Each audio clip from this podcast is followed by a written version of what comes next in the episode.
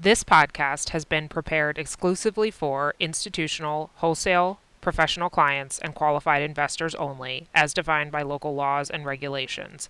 Please read other important information, which can be found on the link at the end of the podcast episode.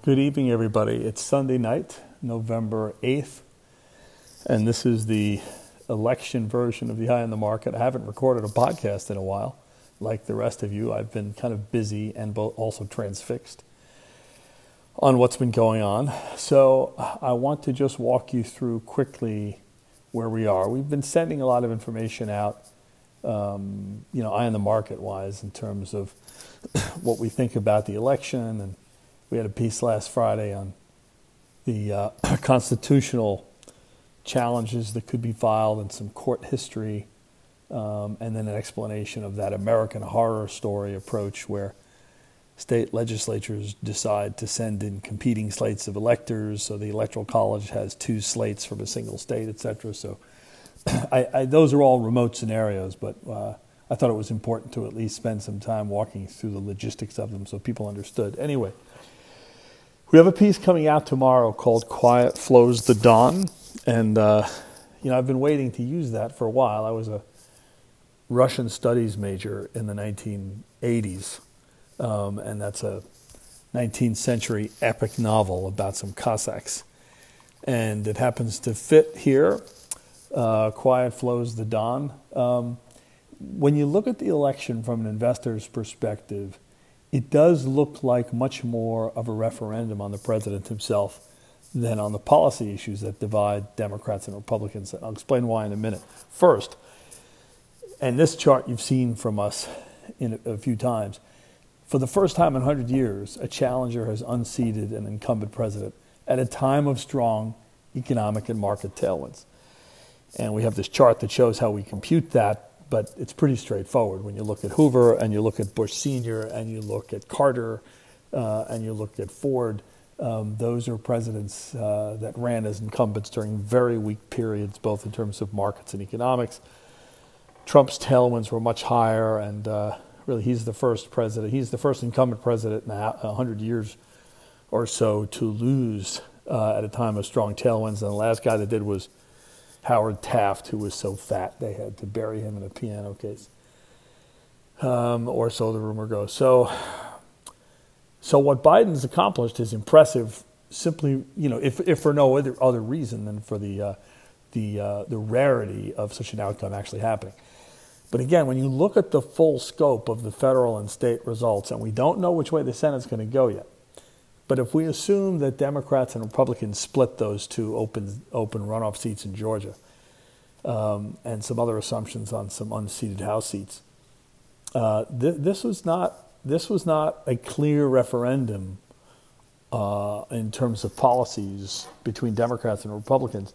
We, we put this chart together that looks at the history of the partisan balance in all of the federal and state government positions. In other words, the House, the Senate, gubernatorial positions, and then the state legislatures, right? The state senates and the state houses, sometimes called assemblies forget about a blue wave. According to this index we put together, the Democratic tide actually went out a little bit. The uh, the Democratic uh, component of this index actually fell a little bit uh, when you when you kind of keep track of all the different things that happen at the federal and the state level.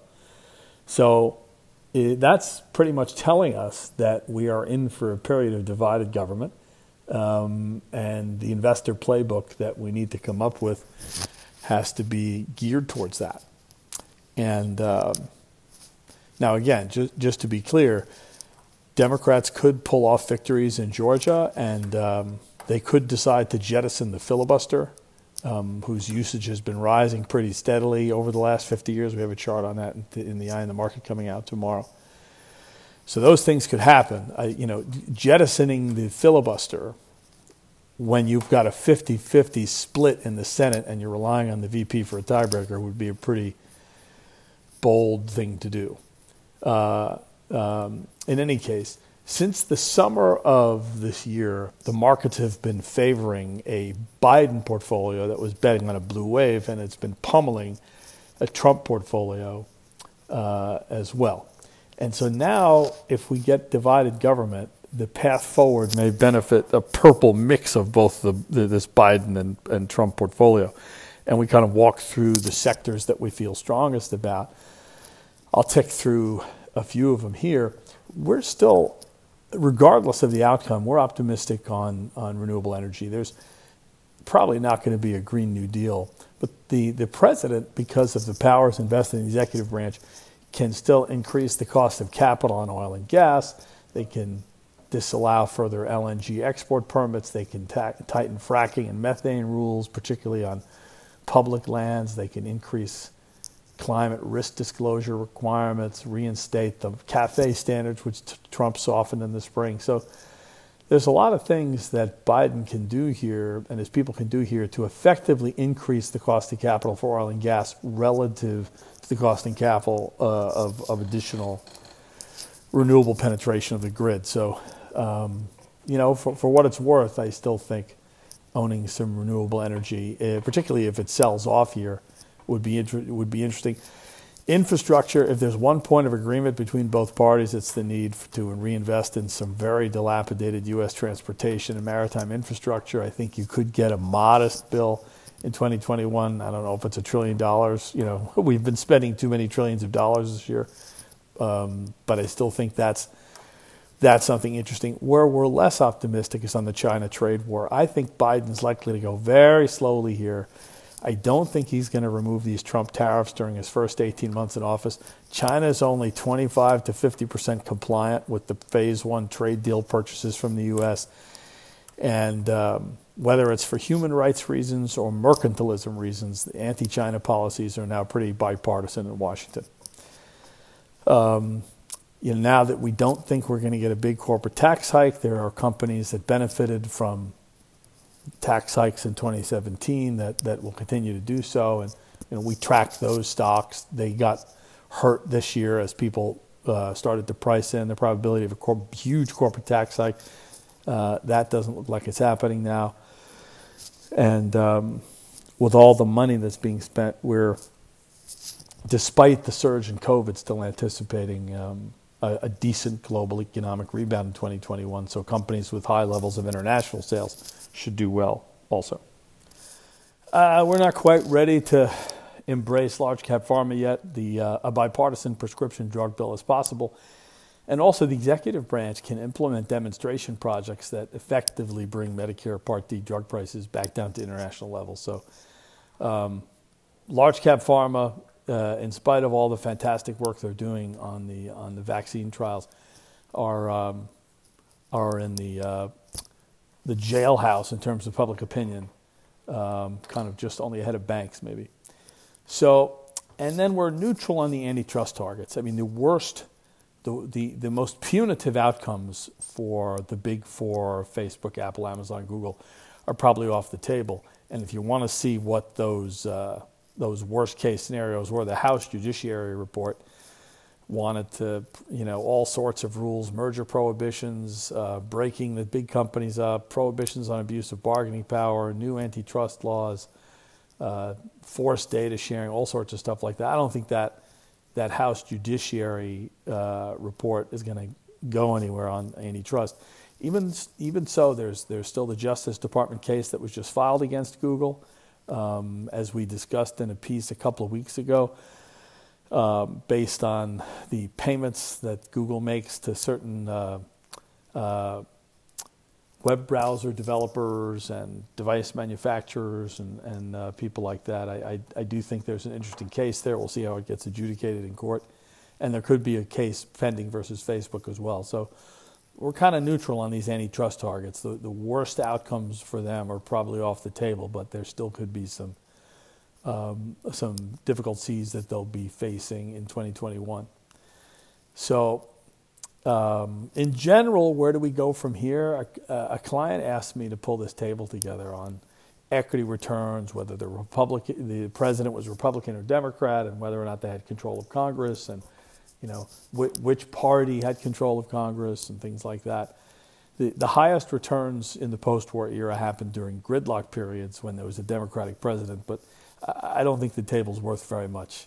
The sample sizes are small, and basically the return differences reflect mostly when recessions hurt and how the Fed happened to react to them. So, unless you think the presidents and Congress caused recessions or they should get the benefit for inheriting a recovery, uh, most of those returns by party affiliation, you know, charts is garbage. So let's focus on the business cycle. Right now, the U.S. and a lot of Europe are in a race against time. The U.S. employment situation is definitely improving. Um, only about half the increase, uh, the remaining increase in unemployment is permanent. The other half still temporary. And you know, we think we could be at five percent unemployment by the end of next year. Uh, and and when you look at the number of unemployed people relative to job openings, this is it's much better than in prior recessions. And it's it's a sign that when and if we get through this COVID thing, there could be a very strong and rapid recovery in employment and wages. But you know, the race against time is getting kind of short. COVID infections, hospitalizations, deaths are rising again. I am still sitting here in my undisclosed bunker with uh, not allowing my kids to come out right now. Um, you know, I'm taking the necessary precautions as a person who's 58 and has some comorbidity issues. And so, what's going on here with COVID infections and hospitalizations and everything, this is increasing the chance of lockdowns, which would really jeopardize the employment and spending recovery that we're seeing. And it highlights the importance of three vaccine steps that are all different critical hurdles on the road to herd immunity. We need vaccine approval, we need vaccine distribution, and we need vaccine acceptance. Those are three different things, but you need all three of them. We talk about them extensively, extensively on our webcasts and on the coronavirus uh, web portal, so I'm not going to do all of that again here. Uh, um, I think, given the election I'll close with the following. You know, a greater adherence to scientific principles in Washington can only help on this vaccine acceptance issue. And, and uh, I think a decision by Trump not to fire Dr. Fauci, which he's threatened to do, could be helpful as well in terms of maintaining uh, some level of acceptance for, for science and for vaccines in particular. The United States ranks in the bottom uh, third globally uh, with respect to vaccine uh, adherence, belief, trust in science, and things like that. So, um, if the world's going to get back to normal, it's going to take a really long time to get there um, through herd immunity.